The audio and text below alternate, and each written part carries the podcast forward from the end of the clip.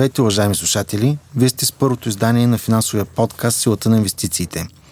Кръстен на едноминутно събитие, което Инфосток организира през октомври. В него ще си говорим за пари, инвестиции, лични финанси и заобщо всичко, което да ви помогне в инвестирането. Аз казвам Теодор Минчев и съм главен редактор на изданието Инфосток БГ. Като наш пръв гост съм поканил доктор Боян Иванчев. Здравей, Боян! Той е основоположник на невроекономиката в България, има над 25 годишен опит в финансовата сфера и започва през далечната 1993 година в ФБК София като брокер на фондовата борса в различни институции, последователно е дилър, главен дилър и директор управление ликвидност и пазари. През 2001 година управлява портфел от ценни книжа за над 80 милиона евро на външни пазари – в периода 2005-2009 е економически съветник на заместник министър председателя на Република България, а по настоящем е и преподавател в УНСС. Здравей, Боян, благодаря, че прие нашата покана за участие. Здравейте, Удора, и благодаря ти и аз за поканата. Нека направо да скочим в дълбокото. Как ще обясниш нежеланието и страха на българите да инвестират на финансовите пазари и предпочитанията им основно към депозити и имоти? Вероятно Отговора не е а, никак лесен, никак прост. За съжаление, може би, ако се върнем още през 90-те години, регламентацията на капиталовия пазар закъсня. А, в средата на 90-те преминахме през а, финансови пирамиди, може би а младите слушатели не, не са чели, не си спомнят, но имаше пирамиди, Life Choice, East West, Lex. Аз сами аз по това време търгувах с тези ценни книжа, но със сигурност нито един мой клиент от това време, преди те да а, фалират, да затворят, не остана с експозиция нито в Lex, нито в East West, нито в Life Choice. По това време а, не малко българи загубиха пари в тези пирамиди. Защо загубиха? Защото тези компании обявяваха много високи дивиденти. И действително няколко пъти платиха високи дивиденти, но а, може би при третото поредно плащане изплатиха дивидендите в а, ценни книги. И оттам а, започна разпродажбата. Оттам всъщност а, стана ясно, че това са а, пирамидални схеми. Т.е. какво означава пирамида? Това означава, че първите, да кажем, 100 човека инвестират в някакъв тип а, златни акции, например на Лекс. Следващите хиляда инвестират в друг клас и с парите, които инвестират а, следващата а, група, се изплащат високи дивиденти на първата група. Тоест, този, който влезе първи, той изкарва пари. Последните а, всъщност плащат печалбите на, на първите. По това време а, много скоро след а, а, загубите, предизвикани от пирамидите,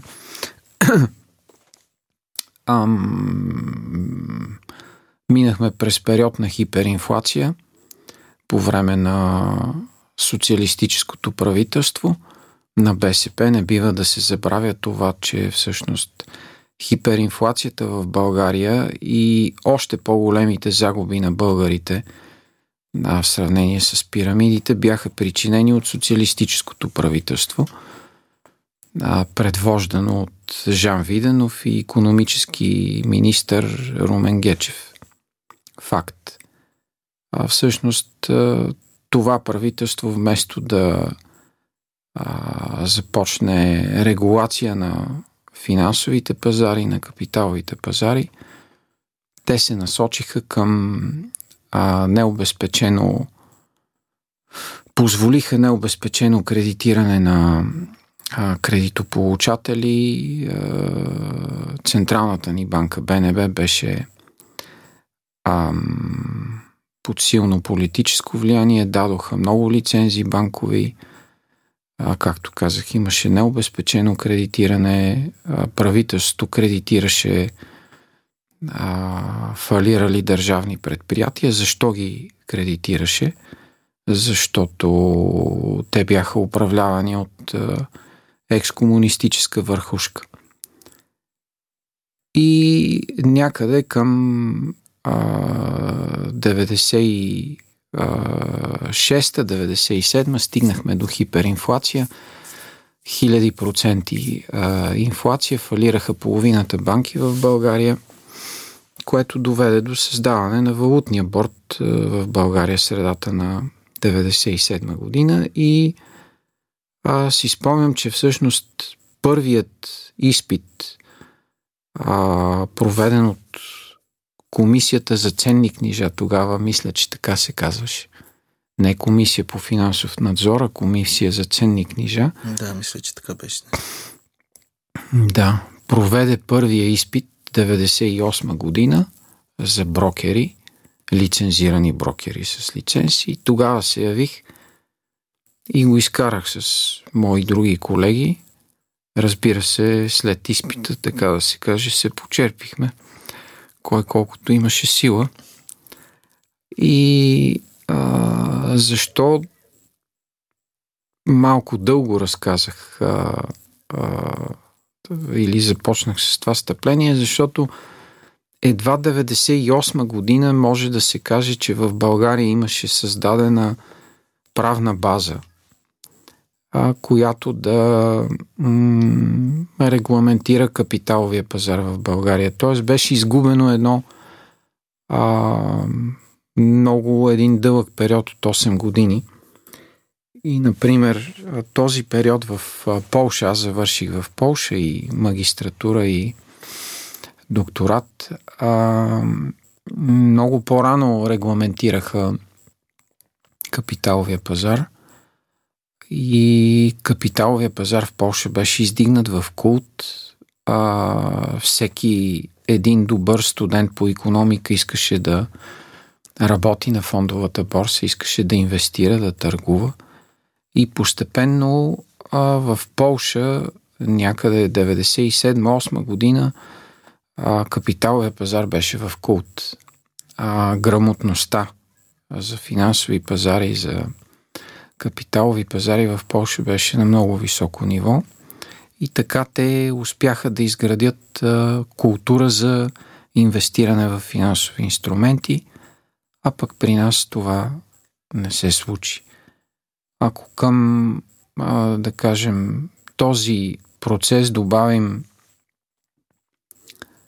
ам, народо психологическите особености на българите, това, че ние като народ обичаме ам, недвижимата собственост, което личи а, по процента у имотеност. Не знам има ли такава дума на български, аз така го така, так, так, така използвам. О имотеност, това означава, че близо 93-94% от българите имат собствено жилище преди нас в Европа са само румънците. Тоест, ние имаме баяс, имаме склонност към недвижимия имот. Не мога да кажем, вероятно, да е свързано и с а, а, промените в България, т.е. царска България, а, след влизането на болшевишките войски а, на Русия и а, смяната на властта а, и периода от близо 50 години социализъм или комунизъм, който както иска, болшевизъм най-добре, след като отново се възстанови нормалността в България след 90-та година, се оказа, че тези, които бяха запазили а,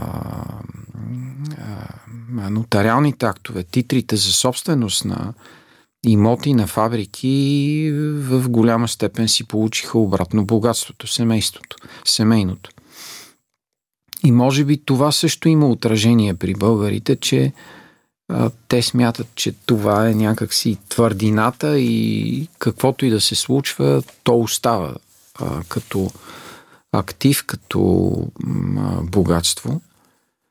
А, в резултат най-вече на, може би, тези два процеса а, и до момента ние виждаме, че а, българите свръхконцентрират богатството си в имоти. Да. Написал си история на българския капиталов пазар. Предполагам, там има още много други интересни факти и събития.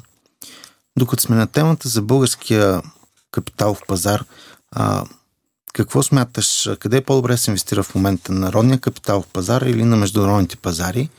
И какви са предимствата и недостатъците на двете альтернативи? Да.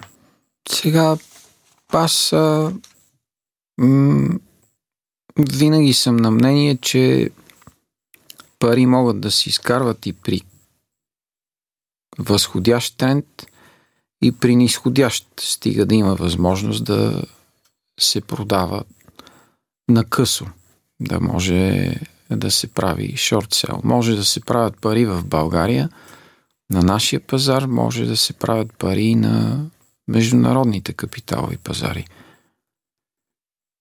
А най-голямата разлика между българския и другите капиталови пазари е, че нашия капиталов пазар е много плитък и не е ликвиден. Това означава, че априорно има ограничение в обемите, с които някой би могъл да търгува. При малко по-големи обеми а, той се обрича на именно тази неликвидност на пазарите и тогава, когато би искал да продаде по-голямо количество акции от някакво дружество, а, има голяма вероятност той да не успее да намери бит изобщо, т.е. да няма цена, купува. Отдолу да е празно. Или пък ако иска да купи, обратното да няма аскове да иска да купи, например. 200 000 акции от дадена компания, а да има предлагане за 35 000 само. И това най-вероятно плаши чужестранните инвеститори и родните институционални или? Категорично. Да, категорично. Значи, а, всеки един голям инвеститор, а, който е като фамилен офис или като хедж фонд или като асет менеджер, има м, инвестиционен комитет. И този инвестиционен комитет а, регулира а, начина на инвестиране. Т.е. казва – а, ние можем да инвестираме в а, emerging markets, а, в а, книжа с, например, рейтинг не по-нисък от B или двойно B, а като минималният ни обем, например, е 1 милион евро. 1 милион евро за повечето български а, търгувани ценни книжа е много. Защо е много? Защото фрифлоута на борсата е малък, капитализацията е малка, а диверсификацията в собствеността на фрифлоута е малка. И е, това е една от причините е, ние да нямаме е, всъщност сериозни големи инвеститори. Тук те няма как да дойдат. Повечето от тях не се интересуват от лотове по-малки, от е, 5 милиона. И поради това спокойно ние можем да кажем сега дали на някого му харесва или не, но нашия пазар капиталов продължава да бъде недоразвит, плитък, неликвиден и неинтересен за а, богати българи или пък за чуждестранни инвеститори, което не означава, че някой, който търгува с, например, 200 000 лева, не може да прави добри пари. Може да прави добри пари, но а, за по-големи обеми българския пазар не става. Разбирам. А, разбрахме, че нашия пазар е затворен. Това има предимства и някакви и доста недостатъци по-скоро. А в по-широк план, дали очакваш нова финансова криза, като тази, която видяхме през 2008 година? И има ли условия за това в момента? Доста се говори за рецесия. Какво е твоето мнение? Да. Рецесията всъщност в европейски мащаб вече е потвърдена. Тоест, това определение за техническа рецесия вече се случи в Европейския съюз, т.е. имаме 2-3 месечия с намаляващ брутен вътрешен продукт.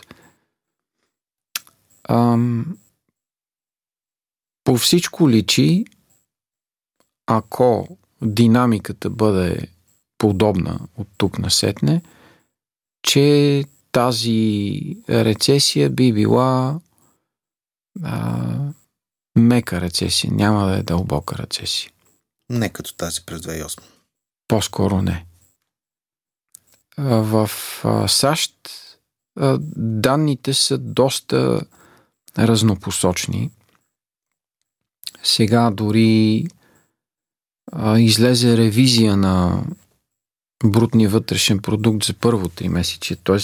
не само в България има ревизия, а и в други страни има ревизия. И то ревизията в Америка беше доста сериозна. Тя вчера, мисли, излезе. Да, вчера беше. От 1 и 2 на 2, нали? На така, 2%, да. да. Което е много сериозна ревизия за такава економика като Америка.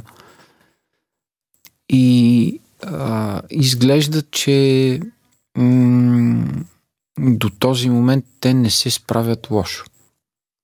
Въпреки 10 поредни вдигания на лихвата от Федералния резерв. Обаче, а, именно тези данни, които показват, че економиката им не се забавя чак толкова много, означават за мен, че ще има поне още две, две вдигания на лихвения процент от Федералния резерв. Като... Тоест, могат и сами да се насочат към рецесия. А, да, мека, като следващото вдигане на лихвата от а, Федералния резерв ще бъде най-вероятно на 25 юли или 26 юли е следващата среща на а, а, Комитета за а, а, а, открити пазари, които решават а, отворения пазар, ФОМК, а, които решават какво, е какво да е нивото на лихвения процент и за момента пазарите оценяват тази възможност за вдигане на лихвата през юли на 80% вероятност. Най-вероятно предстоят още две вдигания до края на годината на лихвения процент. Защо? Защото все още инфлацията в Америка – е 4-5%. Тоест, много бързо смачкаха от 9 на 5, но тук вече е трудното. Тоест, от 5 на 2-3. Тук вече е много трудно. И това а, категорично е цел на всичките централни банки, и на ЕЦБ, и на а, ФЕД, и на Английска централна банка, и те трябва да го постигнат. Т.е. трябва да върнат а, а, инфлацията в нормалното за централните банки, което преди беше 2%, сега по-скоро е 2-3%. При вдигане на още, още два пъти вдигане на лихвите, ако сега е 5, 5,25, би следвало лихвата в Америка до края на годината да стигне 5 и 6 някъде и няма толкова бързо след това да започнат да я свалят. Тоест ще има нещо като рецесията в Европа, мека рецесия. Да поговорим малко за психологията в инвестирането. Ти си експерт в тази сфера. Какви емоции бушуват в инвеститорите, докато търгуват и как им въздействат позитивно и негативно, съответно. И също така още един въпрос, свързан с това. Говори се, че 90% от а, индивидуалните трейдери губят своите сметки. Вярно ли е това? и как могат инвеститорите да се предпазят от тези негативни резултати? Теодоре, ако позволиш от втория въпрос, обикновено интернет платформите, които предлагат онлайн трейдинг, а, някъде на сайта а, показват, пишат какъв процент от техните а, клиенти губят пари. И то процент е между 70 и 85 за различните платформи. А, факт, да, това е така. А, сега, защо това се случва и какви са емоциите, които или грешките, които ни управляват, това вече е цяла наука, която се нарича поведенческа економика, поведенчески финанси, невроекономика. А, може би най-общо можем да кажем, че това е борба или търговия в условията на случайна система, стохастична система. Какво е стохастичната система? Това, което не е детерминистичната. Детерминистична какво е? Ами това, което е класическата физика. Ако в класическата физика всичко е изчисляемо и то с точност, т.е. можем да изчислим след една година кога ще изгрее Слънцето над Мелбърн с а, хилядни от секундата.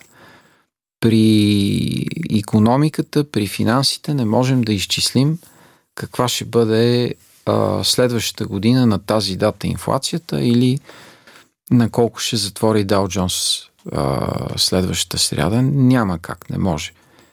В случайните системи се работи с а, прогнози и вероятности. Когато а, се работи с прогнози и вероятности, този, който няма дълбоки познания за процесите на пазарите, в повечето случаи възприема пазарите като място за залагане. Място за залагане, както залага на някакви спортни събития или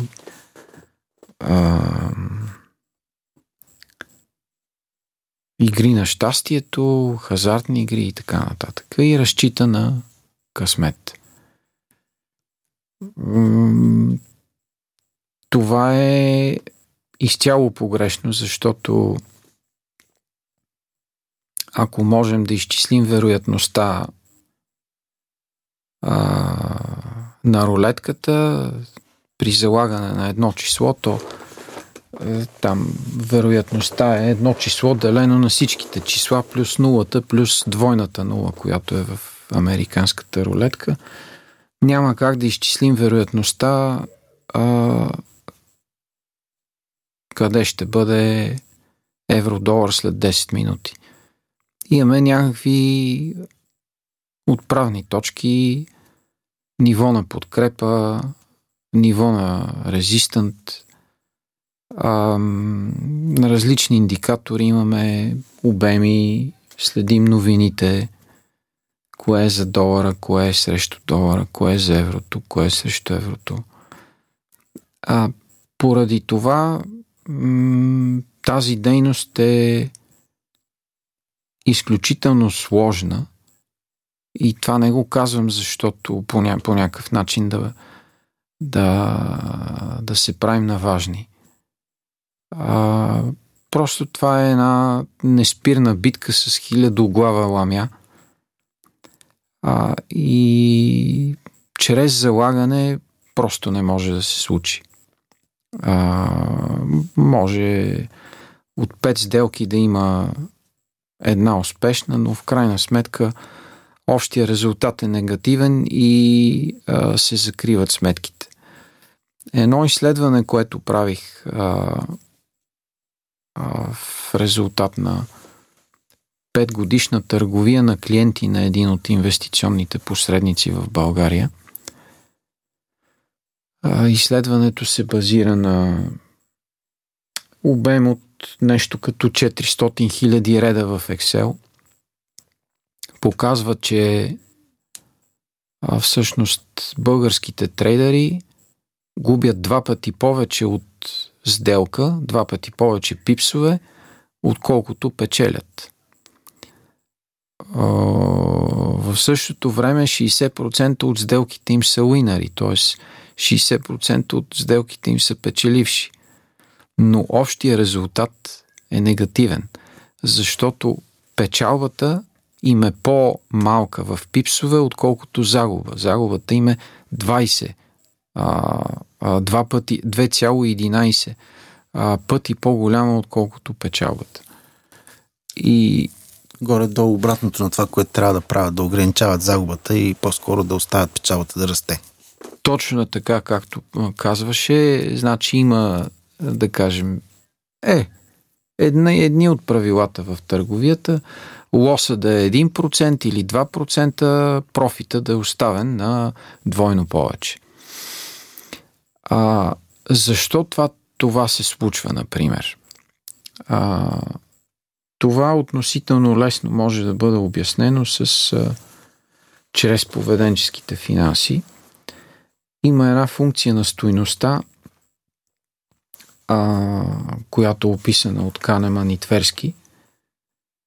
И тя показва, че е, човешките индивиди усещат една и съща парична сума, спечелена или загубена по различен начин. Като загубата, психологически ние я преживяваме между 2 и 2,5 пъти по-тежко, по-негативно, отколкото спечелването на същата сума. Това води до липсата на контрол на по-бързо затваряне на лосовете при трейдерите. А, и тези, които а, търгуват на гледане, т.е. отваря позиция и не слага стоп лос и take, take а го гледа, а, гледа, гледа и казва, ма то сега ще се върне нагоре, сега ще отиде надолу и загубата върви надолу, върви надолу, докато той вече почти е длъжен да я затвори. А, за да не го затворят служебно или да не му обадат а, margin call. А, и тази а, психологическа склонност, казва се loss т.е. ние изпитваме нежелание към загубите, е лесно преодолима с поставяне на стоп loss и take profit.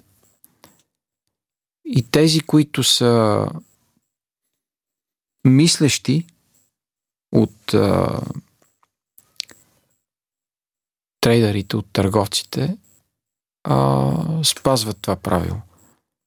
Тези, които смятат, че едва ли не разбират какво правят без да се го правили дълги години или да са губили достатъчно пари, за да разберат, че това не е шега, те не го правят. Трябва ли да си загубим всичките пари, както казват някои хора, за да се научим да търгуваме? Ти си написал а, още една книга как да търгуваме успешно на финансовите пазари. А, какъв съвет би дал на новите инвеститори, които си мислят, че с демо сметки могат да се научат как се търгува реално на финансовите пазари? А, Теодора, днешните а, търговци, начинаещи са изключително облагодетелствани от а, възможностите, които им предлага интернет и в същото време не са облагодетелствани. Какво им предвид? Преди 90-те години, а, за да може да търгува някой на международните капиталови пазари, беше пълна фантастика. Аз а, не можах да го направя това до, до 2000-та година. А, но търгувах на Форекс. А, търгувах през телефон и ми котираха, едно момче ми котираше през два телефона. На единия ми дигаше, на другия звънеше в Испания, даваше ми котировка и аз откривах или закривах. А, минималната сделка, която правех тогава, беше 100 000 долара. А, защото никой нямаше да се занимава с мен за по-малко от 100 000 долара. Просто нямаше да ми котират. И имах марджин, разбира се. Голям. Но така или иначе, а, първата сметка, която отворих, я изгорих. Тоест, изгубих парите. Колко са били, това е друг въпрос вече. А, но тогава сделките бяха минимум 100 000 долара. Сега а, всеки в рамките на половин час може да направи акаунт и да започне да търгува, да прави фракционна търговия, да търгува с 200 лева, с 300 лева и с 300 лева да купи а, 20 различни акции. А, изключително са облагодетелствани, но поради тази причина а, вършат и ужасно много грешки, защото си мислят, че това е някаква детска игра. А е сега тук 200 лева чудо голямо. Да не говорим, че а, още по-грешния начин е да правят марджин акаунт. Особено при положение, че могат да правят фракционна търговия с 200 кинта или с 500.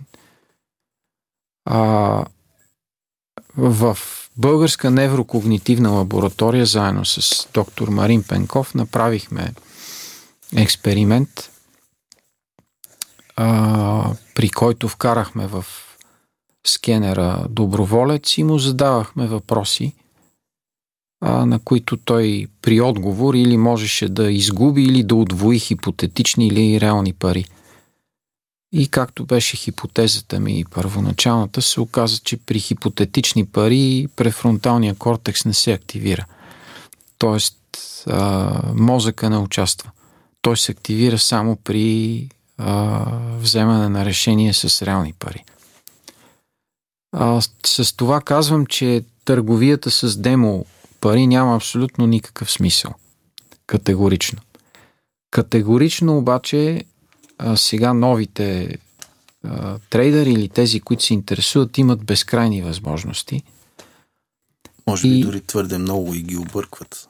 А, също си прав. А, много се объркват, но пък могат много добре да бъдат насочени, ми се струва, в тези гигантски възможности, които са им предоставени. Поради това си мисля, че мога да дам един пример а, с клуба по финанси в а, СМГ Софийска математическа гимназия. Там с а, клуба по финанси направихме а, портфел с а, инвестиционен портфел с реални пари. Фракционна търговия. Колко е портфела, това си е наша работа. Нямам намерение да го споделям това.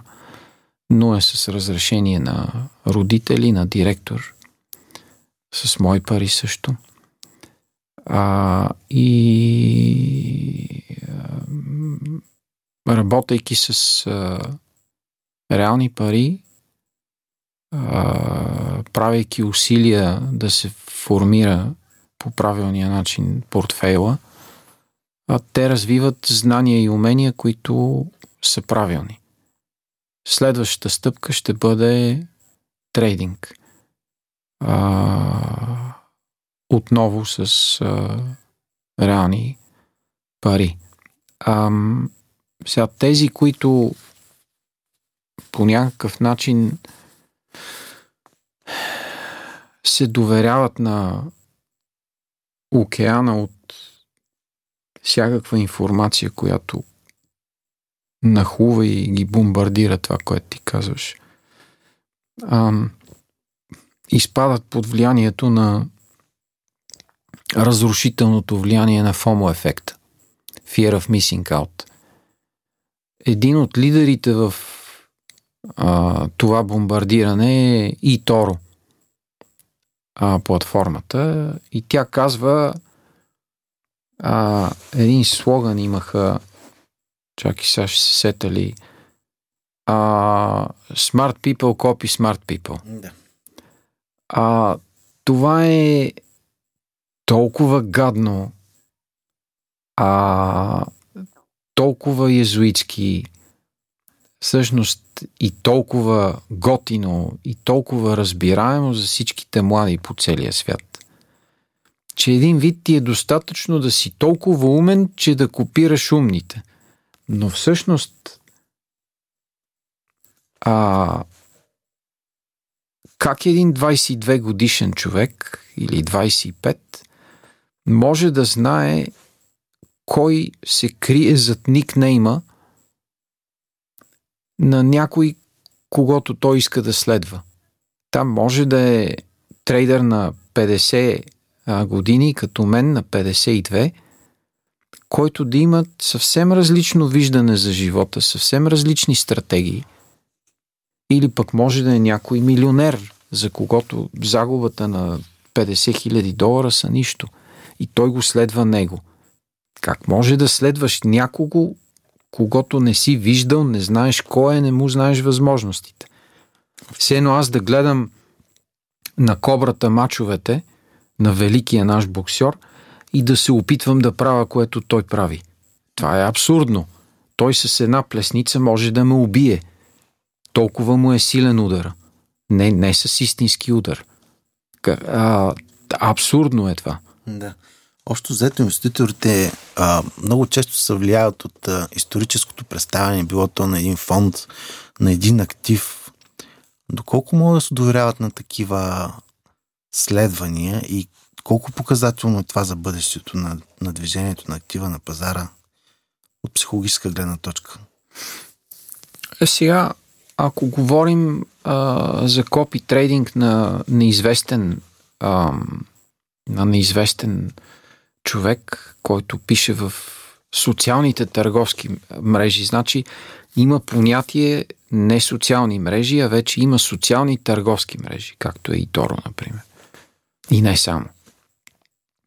Аз не бих следвал, не бих го правил това. Но ако изследваме доходността на ако изследваме доходността на някой а, известен mutual фонд, инвестиционен фонд, който работи от, да кажем, 10 години. И в продължение на 10 години той реализира доходност, която е много близка до бенчмарка или над бенчмарка. Да кажем, фонд инвестира в инструменти, а, които са от индекса Standard Poor's 500. И този фонд има нетен доход, нетна доходност, която всъщност е много близка до а, S&P Total Return или над него и този фонд е управляван от а, известно име, например Vanguard, BlackRock. А, спокойно можем да приемем а, тази негова история за гаранция тежка дума е гаранцията, но спокойно я казвам, за гаранция, че в обичайния период, 7 годишен инвестиционен период, този фонд ще му даде обичайната годишна доходност за инструмента, в който инвестира. Тоест, ако е large caps, да кажем 7-8%, ако е mid caps 8-9%, в период на 7 години той ще а, хване а, сериозните падове, ще хване сериозните върхове и средно ще му даде такава доходност. Тоест, това вече не е копи трейдинг, това е доверява, това е даване на доверие на, на професионалисти, да. които са с името си. Той може да види кой е управителя на фонда, в какво инвестира фонда, каква е бетата на фонда, колко волатилен е този фонд, какъв му е, каква му е годишната доходност за а, а, период от 3 от 5 години. Различни са двете неща. Yes. Сега много актуална тема е изкуствения интелект. Е, той до голяма степен може да премахне някои от а, лошите емоции в инвеститорите.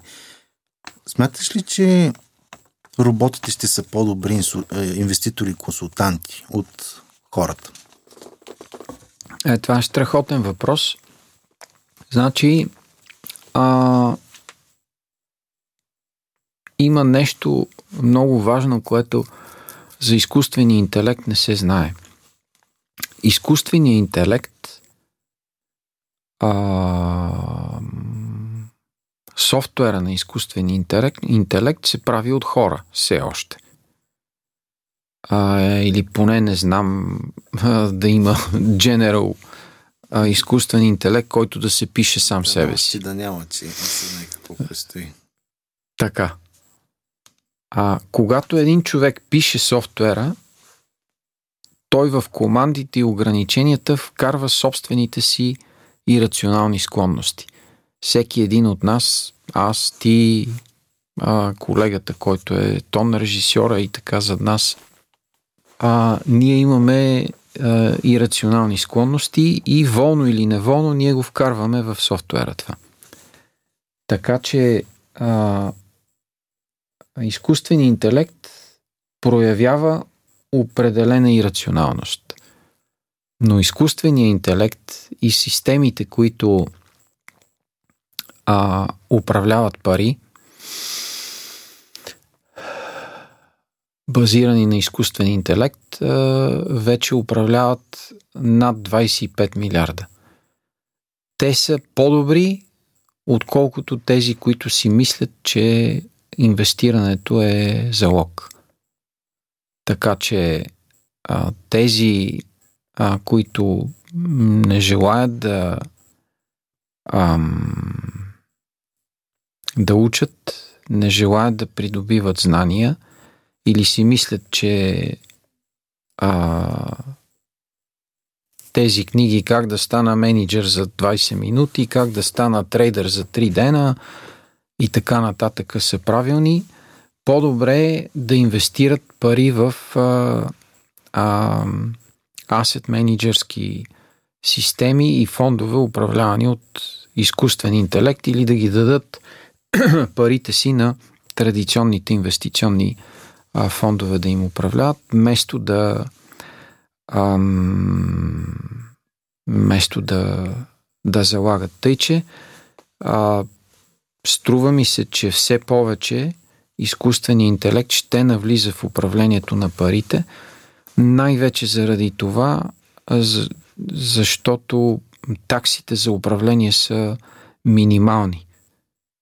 А те нямат разходите от е, човешки труд и високите заплати в традиционните е, инвестиционни фондове и в същото време е, те успяват да предоставят на древните инвеститори а, възможност да инвестират в фонд, например, 3000 5000 долара, като им предоставят услуга, сякаш инвестират 5 милиона. Никой не е застрахован от загуби и лоши инвестиции. Би ли споделил с нас твоята най-лоша инвестиция, която си правил? М. Най-лошата ми инвестиция е това, за което си говорихме преди предаването. Тя не е на финансовите пазари. Това е добре. Тя не е на финансовите а, пазари. Сега, а, като най-голяма финансова загуба, а, значи в една банка, като работех, трябваше да направим хедж на портфейла облигации, който имахме защото идваше края на годината,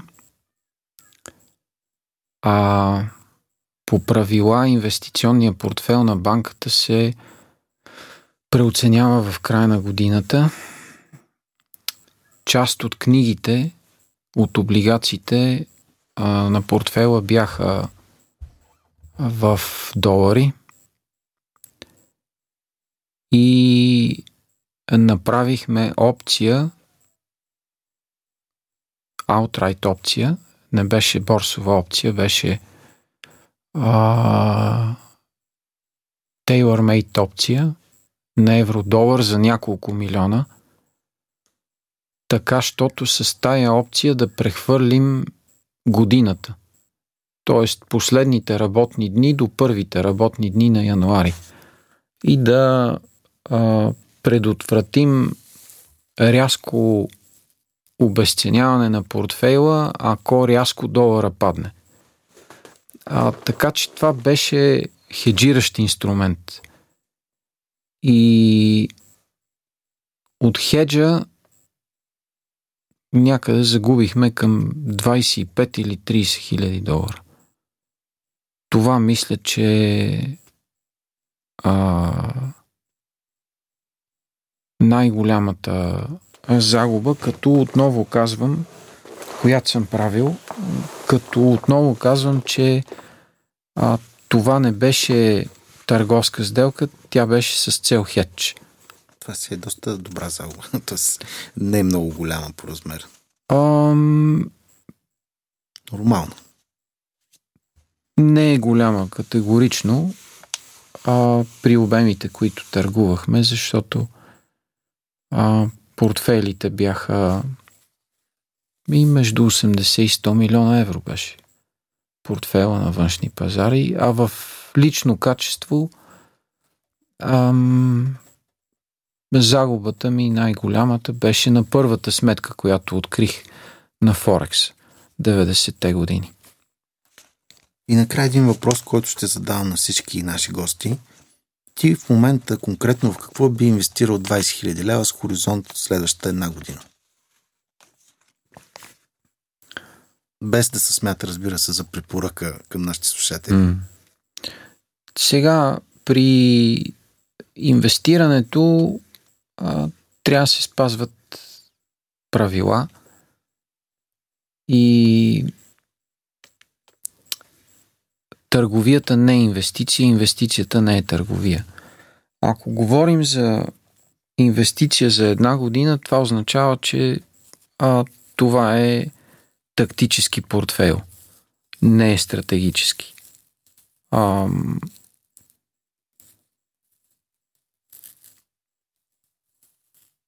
20 000 лева много лесно могат да бъдат инвестирани през всичките платформи, които са а, налични. Ам...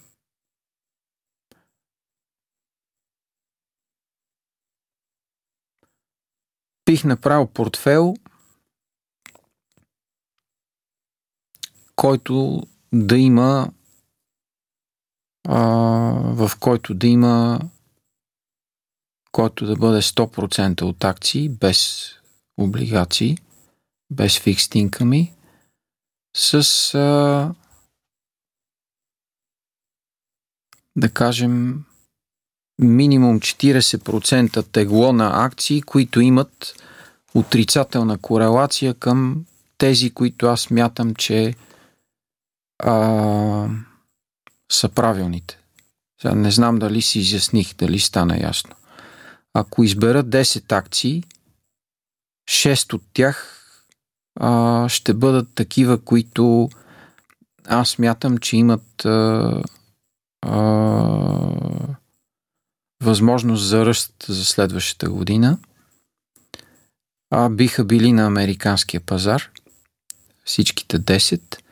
И 4 от акциите, които бих включил, биха били с отрицателна корелация към първите 6. Отрицателната корелация, а корелацията е корелация, не е корелация, както стана известно преди половин година или нещо такова в общественото а, мнение и малко и да се пошегуваме.